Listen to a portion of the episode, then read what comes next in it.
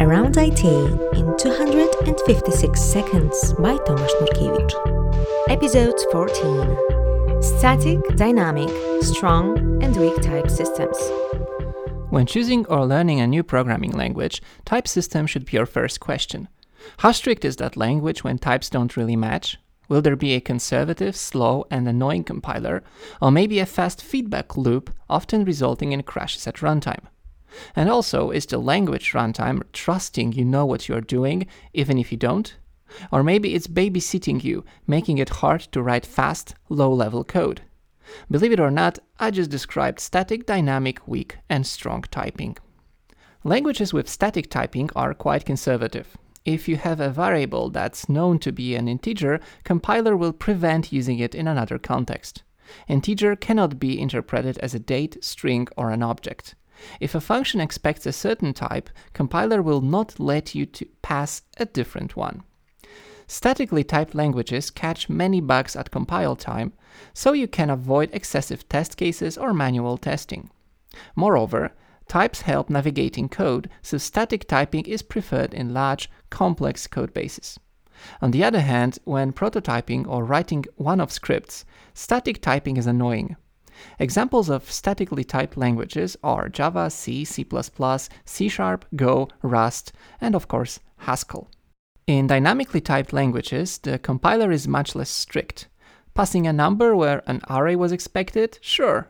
Assigning a lambda expression to date? Of course.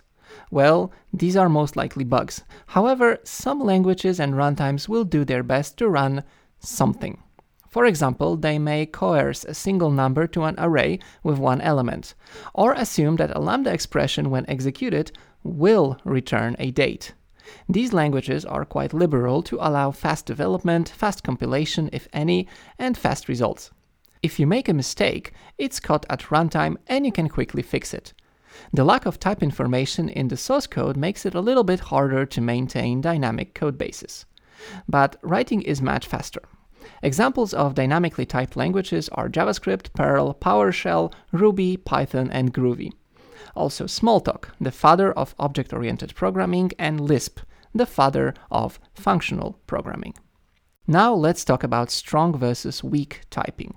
Contrary to some beliefs, strong does not equal static. As a matter of fact, these type systems are independent of each other. There can be static but weakly typed system, for example C and C++. Also dynamically but strongly typed languages are possible, for example Ruby and Python. Okay, so what's a strongly typed language? The definition is kind of blurry. But in general, it's a language where types are strictly guarded even at runtime.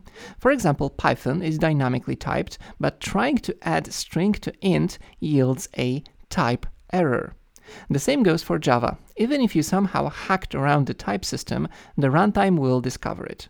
Interestingly, C Sharp is sometimes referred as weakly typed due to unsafe blocks. So what is weak typing?